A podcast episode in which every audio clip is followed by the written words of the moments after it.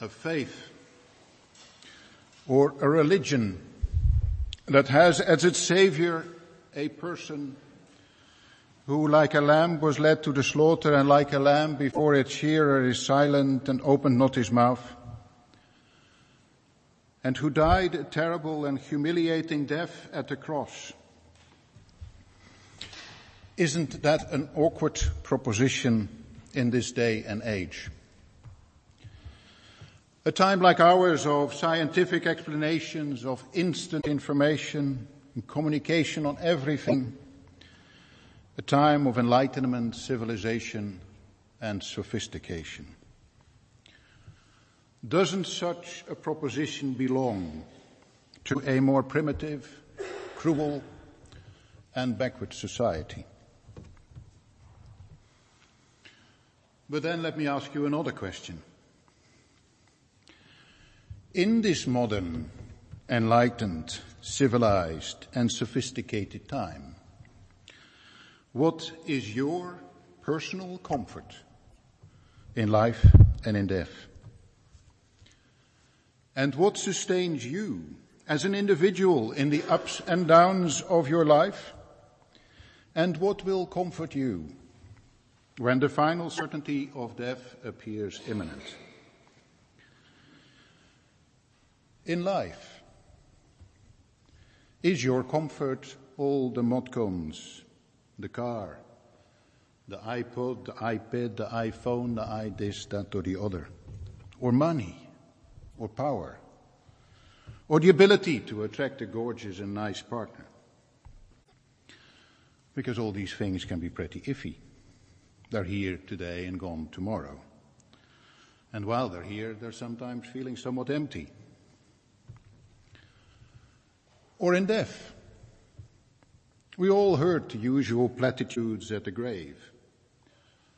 Lived his or her life to the full, was loved dearly, will always be in our memory. But how much comfort are these things really?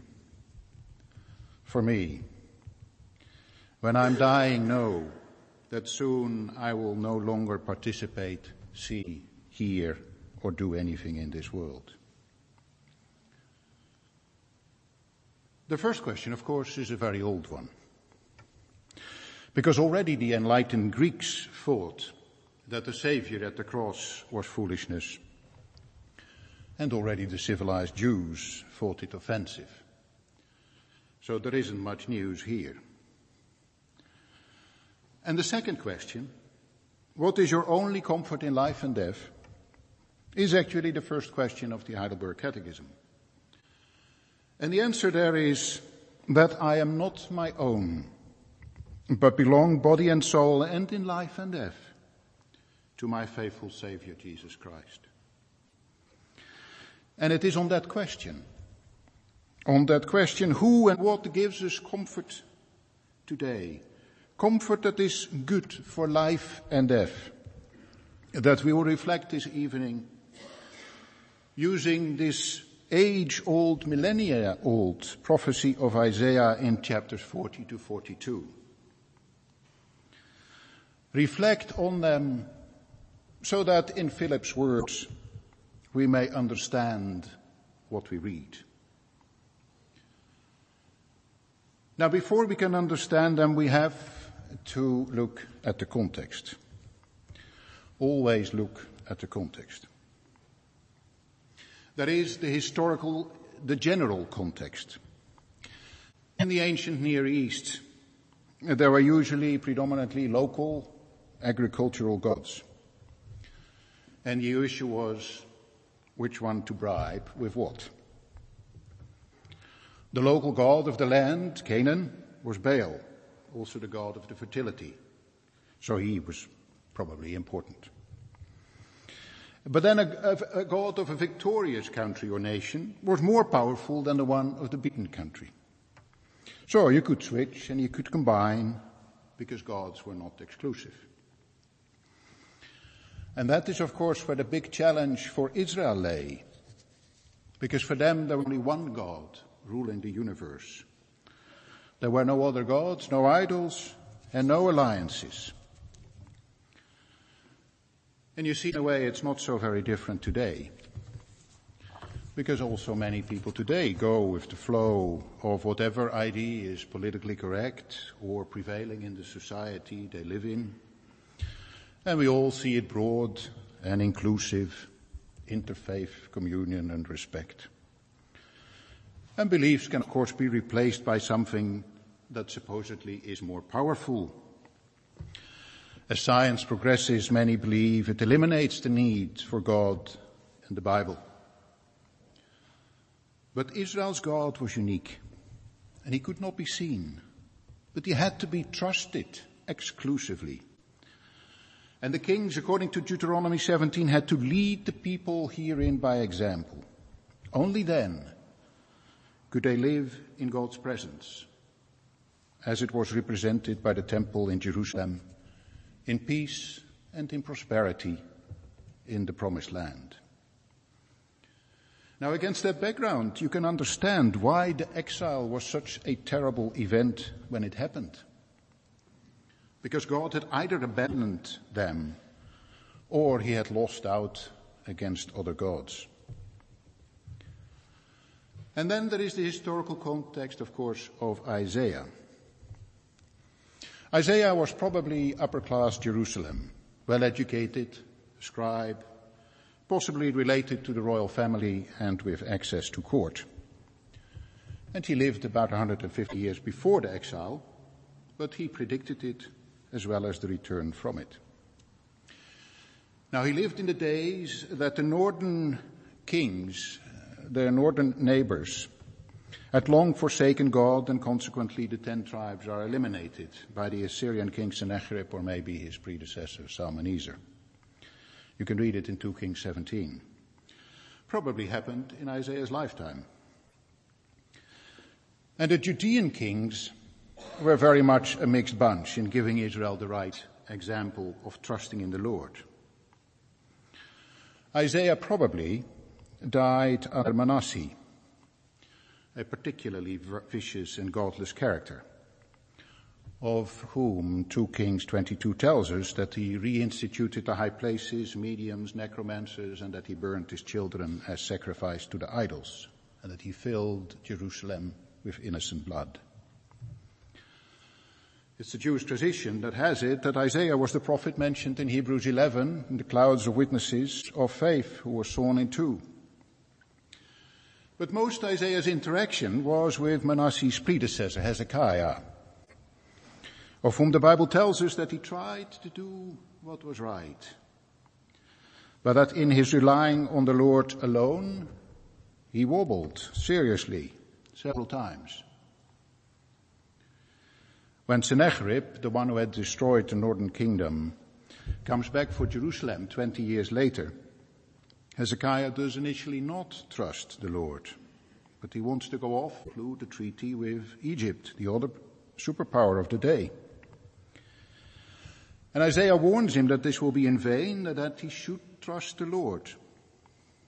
And when Hezekiah listens and trusts in the Lord, the Lord saves him by overnight killing Sennacherib's army of 185,000 men. You can read the warning in Isaiah 30 and the story in chapters 36 and 7. But then a little bit later, after having been miraculously healed from a sickness and given another 15 years to live, Hezekiah wobbles again.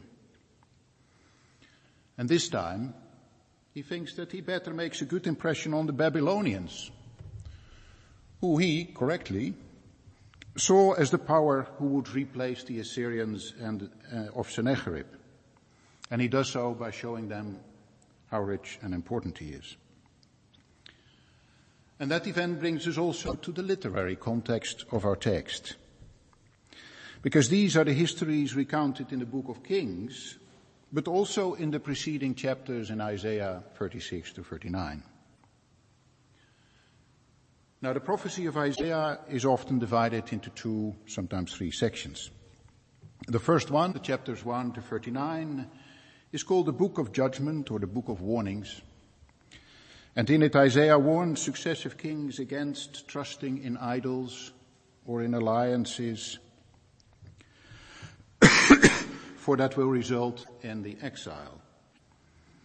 Israel will lose the promised land, the temple, the house of God, and so they might think no longer be his people. And the second part, from the chapters 40 onwards, is sometimes called the book of consolation or of comfort. And in it, Isaiah assures the people God will, notwithstanding the exile, not leave them. It is not a strict separation. There are some elements of salvation also in the first half, in the chapters 10 and 11, and there are elements of judgment also in the second part, chapters 56 and 57, but broadly that seems to be the emphasis. And because of this change in emphasis and the change in style, because the historical narrative becomes poetic, visionary language looking forward into the future, and mostly because Isaiah in the second half contains predictive prophecy about the exile and about the end of it through Cyrus. It is often said that this second part is by a different author from the time after the exile, pretending to be Isaiah. But it is often so that when people start to make these assumptions, complicated, fragmented, speculative, that they have missed the very point that the text makes. And so it is here. For now, let us look at the text. After all Isaiah's warnings to Judah and its kings, there is the historical narrative of Hezekiah and his wobbly trust in the Lord. And it ends in chapter 39 with the verses 5 to 7. Then Isaiah said to Hezekiah, hear the word of the Lord Almighty, the time will surely come when everything in your palace, all the stuff that he had shown, and all that your fathers have stored up until this day, will be carried off to Babylon, and nothing will be left, says the Lord. And some of your descendants, your own flesh and blood, will be born, that will be born to you, will be taken away, and they will become eunuchs in the palace of the king of Babylon. And of course, having seen what happened to Israel, the northern kingdom, Hezekiah knew. That means the end of the Davidic kingdom. And against the background of what we said earlier about what the people in the ancient Near East believed, you can understand what a terrible blow that would be. Not only practically and physically, to the extent that they weren't killed in battle or executed afterwards, they were robbed of all their possessions, carted off to a strange and faraway land where they, were be, where they would be an oppressed minority. But also spiritually. Because was now Yahweh, who had kept the Davidic kingdom going for 400 years, longer than any dynasty in the ancient Near East, was he now proven less powerful than these idols of Babylon? And what about the promised Messiah, the ultimate Davidic king? Would he then still come? And the questions are, of course, still with us today. Where is God in this world? Where do I see him in the goings on? And if in that situation Isaiah wants to comfort the people of Israel with the promise of a return. The remnant will return. And a continuation of God's faithful love. You can see that that raises immediately three questions. Can God bring his people back? Is he having lost, so the view would be from this God, Marduk of Babylon, would, is he powerful enough to do that? And then the second question, will he, does he want to bring his people back? Because they have betrayed him, ignored him, ignored his warnings, followed other gods. Does he still love them? And then if he can and if he wants to, how then? Because God is holy. He is the Holy One of Israel. Isaiah refers to him by that name quite frequently when warning Israel and us for the consequences of their rejection of God. If he is a righteous and holy God, how can he then not destroy an unfaithful, idolatrous, and ever sinning people? And I think the last question is worthwhile digressing on for a moment. Because many people struggle with the idea of the wrath of God. With the idea that somebody had to suffer on a cross for our sins.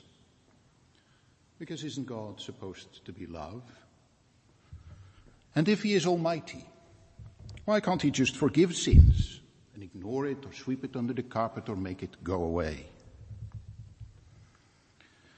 But the righteousness and the holiness of God necessitates that sin and unrighteousness be dealt with. Have you ever wondered why, if somebody has been murdered or killed in an accident, and the perpetrators go to court, but they get off on a technicality or a light sentence, that time and time again you can see on the telly the family there upset and in tears, and some solicitor reading out a statement that says how upset they are and that they can't have any closure and so on. Well, you see, man is made in God's image.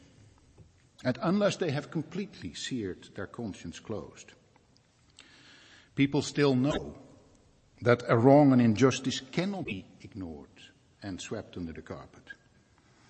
And that is why these stories continue to speak to people and are on the telly even if the victim wasn't particularly important or interesting and the story doesn't contain really any news and the sentences they are reading are just the standard phraseology that comes off the solicitor's word processor. And that is even more true for God because he's holy and he is righteous and that is incompatible with ignoring unrighteousness.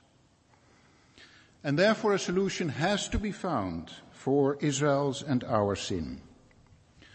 And in the prophecy of Isaiah we find the first outlines and the contours of that solution.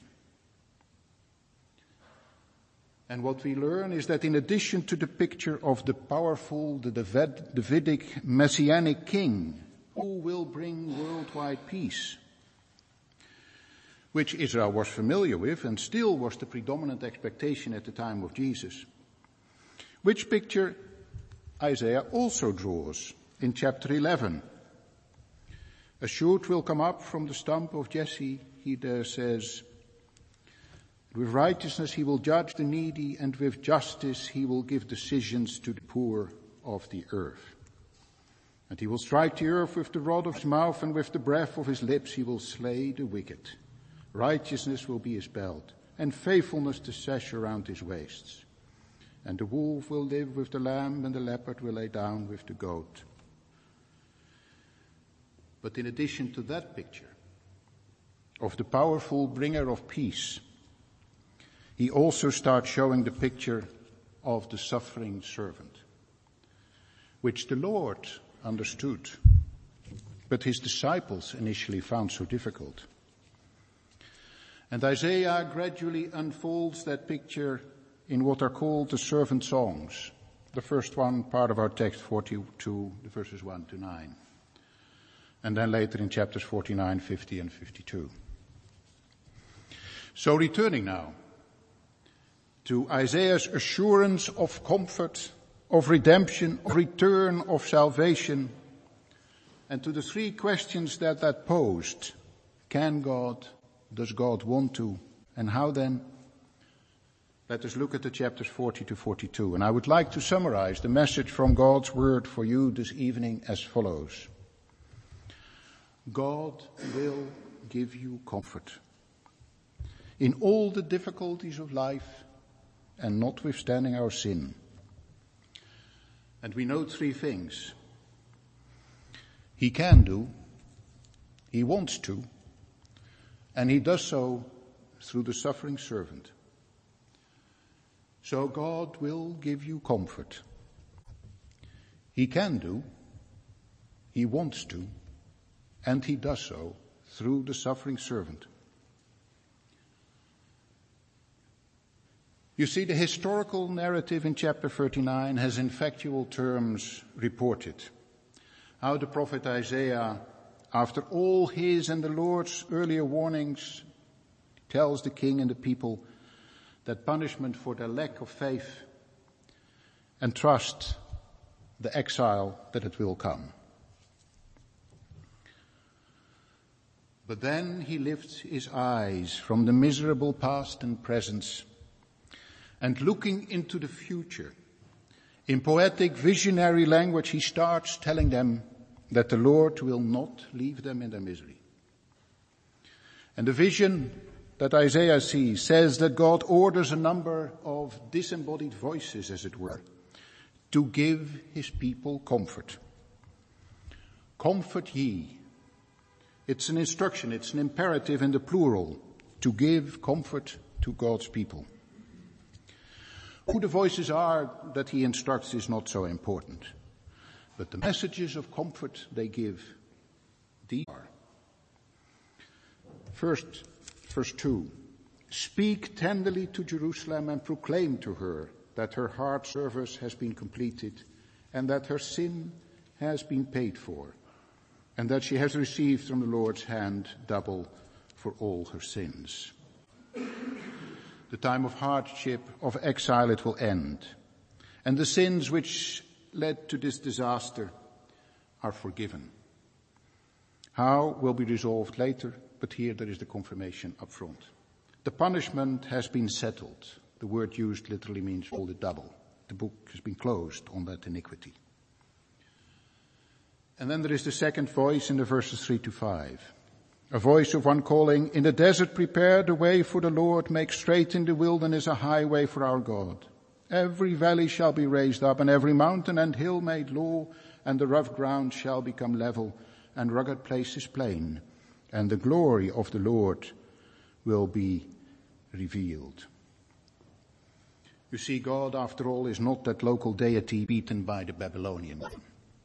With power and unstoppable, the Lord will come through deserts, mountains, and valleys. These are the words used by John to describe the coming of the Lord Jesus. And God's glory always associated with the temple in Jerusalem, which would be destroyed by Nebuchadnezzar, will be seen by all the earth because he was, is, and always will be the universal ruler of this world. And then there is the, the third voice in the verses six to eight. A voice says, cry out, and I said, what shall I cry? All men are like grass, and all their glory is like the flowers of the field. And the grass withers and the flowers fall because the breath of the Lord breathes upon them. Surely the people are grass. You see, mankind is vulnerable and easily extinguished. And these, this theme returns in chapter 42 with the bruised reed and the faintly burning wick. And that was true for Israel, turned out to be true for the Babylonian Empire. But the word of the Lord his promises, they will stand forever. And then there is the last voice, Jerusalem and Judah are speaking again, and it says that the Lord will use his might to gather his dispersed people. He will, as the good shepherd, gently gather his flock out of the diaspora together again. And that is the comfort that Isaiah offers to Israel and to us. That the fool the frail and disobedient people who refused to trust in God and sought their own salvation in earthly things, that he is the good shepherd will gently gather his flock out of the diaspora.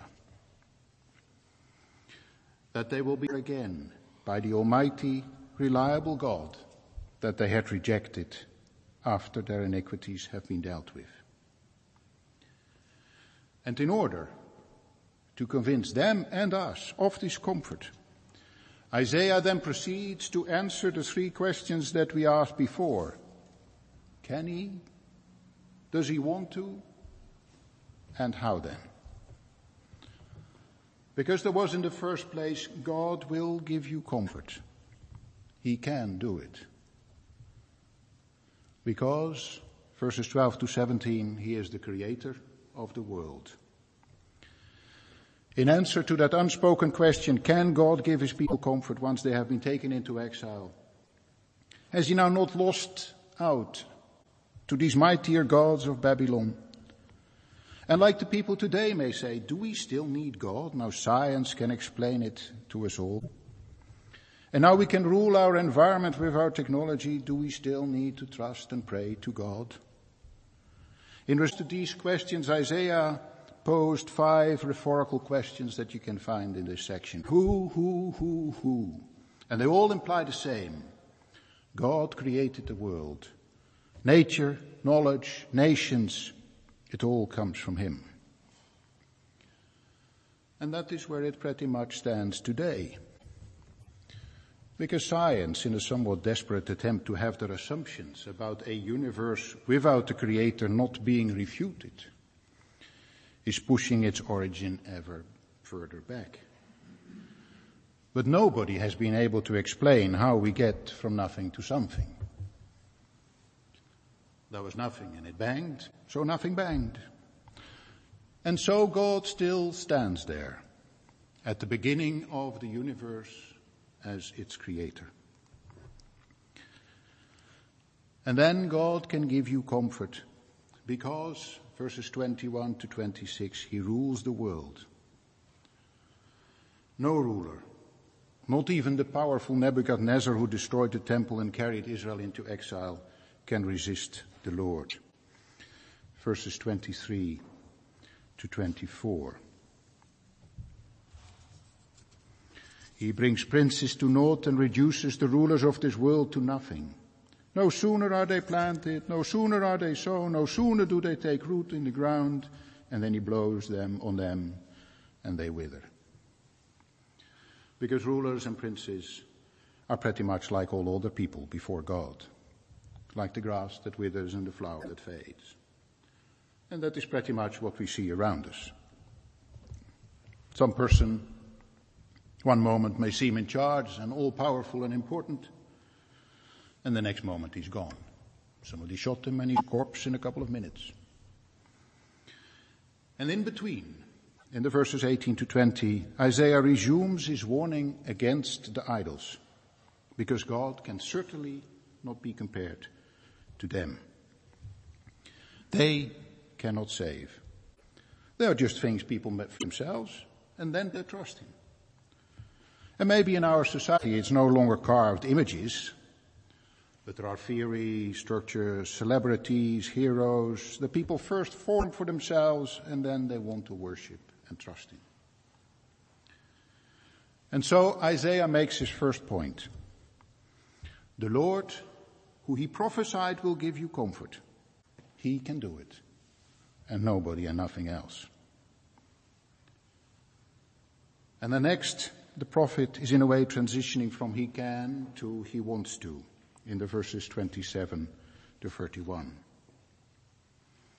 To the doubters he says, why do you say, O Jacob, and complain, O Israel, my way is hidden from the Lord and my cause is disregarded by my God because it easily, it can easily happen to us that we doubt and that we feel the Lord has lost sight of us and is ignoring us or is not concerned with us. But here he tells them that the all-powerful creator will use his power to give strength to the faint and the powerless. Left to their own devices, even young men will become faint, weary, exhausted. But the Lord will renew their strength. And that brings us to the second point. God will give you comfort. And he also wants to. In chapter 31 there is mention of islands or coastlands. Now you have to realize that the Jews were not a seafaring nation. To them the sea was treacherous, unreliable, unruly, full of unknown creatures. And islands and coastlands which could only be reached by traversing this sea, were for them equal to the remotest, the most unreachable corners of the earth. And it is these lands that are invited in the verses 1 and 5 to witness that God wants to and will be with Israel in the verses 8, 10, 13, and so on. Do not fear, for I am with you. Do not be dismayed, for I, made, for I am your God. For I am, verse 13, the Lord your God who takes hold of your right hand and says to you, do not fear. I will help you. 16. But you will rejoice in the Lord and the glory of the Holy One of Israel. And 17. But I, the Lord, will answer them. I, the God of Israel, will not forsake them. They are not to fear. God is with his people. How will God do it? Well, as the ends of the earth, these coastlands and these islands are to witness, God will bring in Cyrus that would ultimately release the Israelites from exile. Chapter 41, the verses 2 and 3.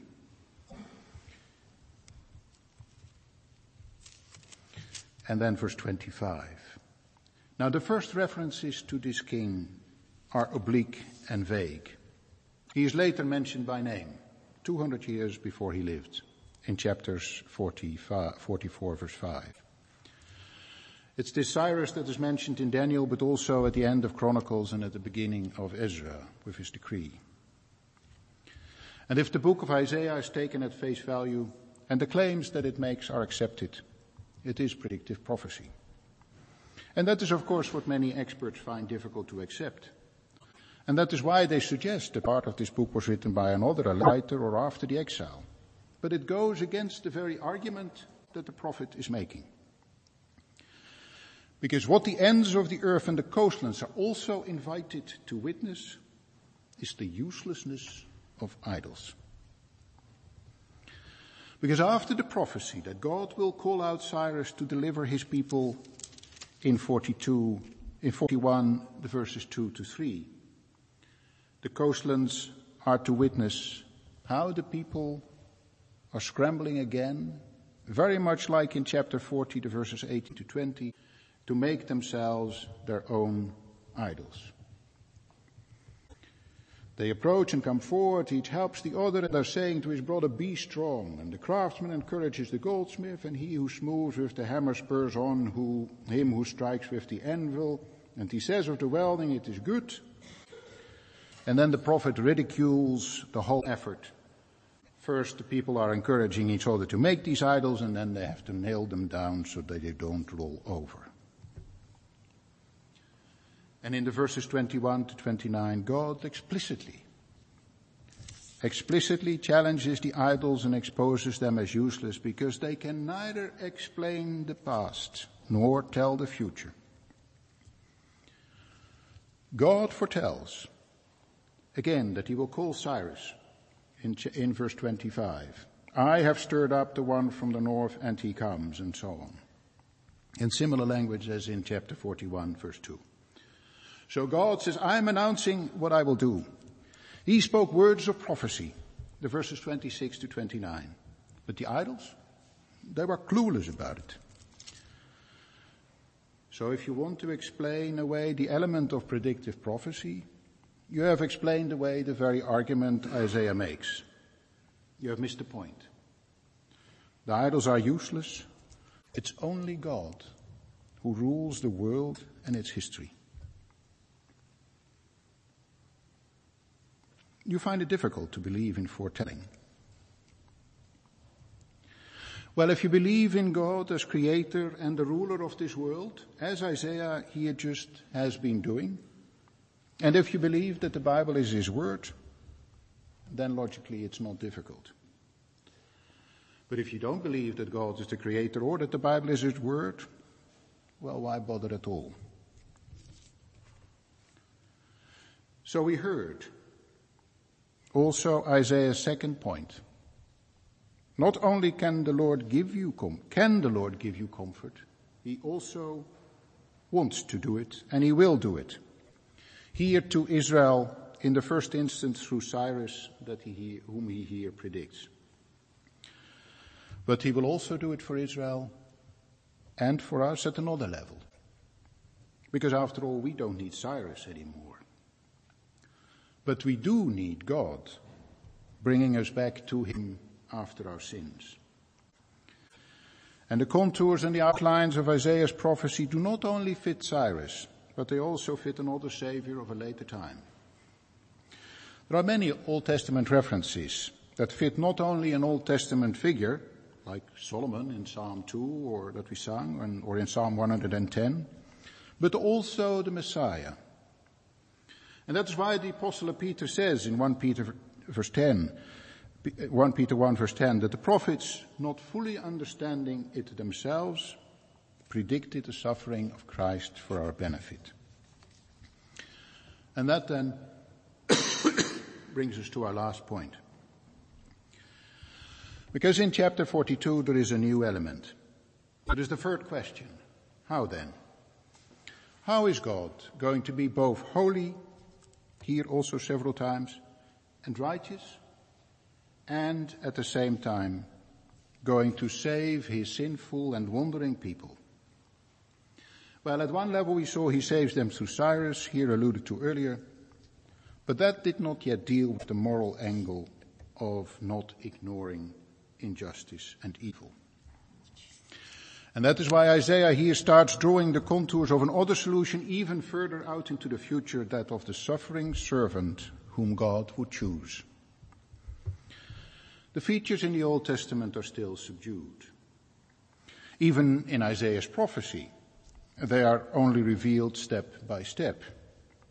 Here in this first song, there are some features of the Messiah brought out, but other aspects, like the suffering of the servant quoted in Acts, come only out in the fourth song. And it is also clear from the New Testament that people had initially no clear understanding of this aspect of the Lord's task. We read it in the New Testament. But when Israel had the reliability of God's promises confirmed, through the appearance of the predicted Cyrus, they could even be more, more, even more certain of the reliability of God's promise to deal with their and our sin through the suffering servant. And then when we look at this servant here, we note that he is brought in by God. Chapter 42 Verse 1. Here is my servant whom I uphold, my chosen one in whom I delight. God has chosen him, given him his spirit, he upholds him and is delighted in him. As the Lord Jesus himself will later say, especially in the Gospel of John, it is the Father who sent me. The other thing we note that is that he did not arrive with a lot of noise chapter 42, the verse, verse 2. Like the rulers of this world. They come with military might, shooting, explosions, chariots, bang, bang, bang. Or through elections, where they're beating their own drum. Boom, boom, boom. You can see it on the telly for as long as you like. It's nothing like that. The Lord came as a lowly child a man without majesty, Isaiah tells us that we should look at him, or without beauty that we should desire him. A lowly king riding on a donkey. But we also note that he is the all-powerful ruler who brings the just rule. Chapter 42, the end of verse 1. And he will bring justice to the nations and 42 verse 4, that he will go on till he has established justice in all the earth, into its remotest corners. Here we have the islands and the coastlands again. And they will be waiting for his just rule and law. Like Moses brought God's law, so Jesus brings his. We read after the Sermon on the Mount in Matthew 7, and when Jesus finished saying these things, the crowds were astonished at his teaching. For his teaching was as one who had authority and not as the scribes. And we also note that he is the gentle shepherd. Chapter 40, 42 verse 3. And the bruised reed he will not break, and a smoldering wick he will not snuff out. His people, whoever they are, Israel in exile, or we with our own challenges, he will treat ever so gently. Israel was nearly broken. They would be slaves in exile, and their faith weak and desperate. And we may be down at times and lack any energy in our faith. But as the Lord himself says in Matthew's gospel, come to me, all who labor and are heavy laden, and I will give you rest. And you will find rest for your souls, because my yoke is easy and my burden is light. And not yet in our text, but in the fourth song, we will learn that he accomplished this all by bearing God's wrath against the injustices committed by man. And so we learn then in the first place, God will give you comfort. And he does so through the suffering servant. So briefly then and in closing. We saw that the prophet Isaiah confronted the people and their ruler, the king, and so also us, with the shocking and the terrible drama of the exile the living without God, thrown out of the promised land, cast away from his presence as the unavoidable consequence of abandoning God and trusting in their own idols. Carved images, political alliances, science, power, money, whatever it is today. But we then also saw, we saw him lift this from the present and poetic and visionary language, we heard him tell the Israelites and us, God will give you comfort. He can do, he wants to, and he does so through the suffering servant. It is a very counterintuitive message, isn't it? Saved by a suffering servant. It's very unlike the princes in which most people put their confidence the movers, the shakers, the muscle flexes, the all-knowing professors, the power players, you can all see them strut in front of the TV cameras all the time. And well into the new time, into the New Testament time, where the Jews expecting more of a national hero as a Messiah, who would set them free from the Romans. But the New Testament goes on step by step to confirm that the man from Bethlehem is the expected Messiah, both the just ruler and the suffering servant. There was first his baptism, baptism in Matthew 3. And behold, a voice from heaven said, This is my beloved Son, with whom I am well pleased. Here the Lord is confirmed as the royal Davidic Son of God, quoting Psalm 2, which we sang, and as the suffering servant, by quoting Isaiah 42 verse 1. And then secondly, we heard the Lord himself confirming his understanding that he is to suffer for the sin of mankind. Mark 10, for even the Son of Man came not to be served, but to serve and to give his life as a ransom for many. He is using here the words of the fourth song. And then finally in Acts 8, we hear the New Testament church confirm this understanding in Philip's teaching to the Chamberlain. Do you understand what you read? And beginning with this very scripture, Philip told him the good news about Jesus. So then, let us return to the question from the beginning. What is your only comfort in life and in death? That I am not my own, but belong body and soul in life and death to my faithful Savior Jesus Christ. He has fully paid for all my sins with his precious blood, and he has set me free from the tyranny of the devil. And he also watches over me in such a way that not a hair can fall from my head without the will of my Father in heaven. And in fact, all things must work together for my salvation. And because I belong to him, Christ by his Holy Spirit assures me of eternal life and makes me wholeheartedly willing and ready from now on to live for him. And if about this confession we feel at times uncertain or we haven't made it yet, then listen to the Lord Jesus. Come unto me, you weary, and I will give you rest. I will give you comfort. O blessed voice of Jesus, which comes to hearts oppressed. It tells of benediction, of pardon, grace, and peace, of joy that has no ending, of love that cannot cease. Amen. Let us pray.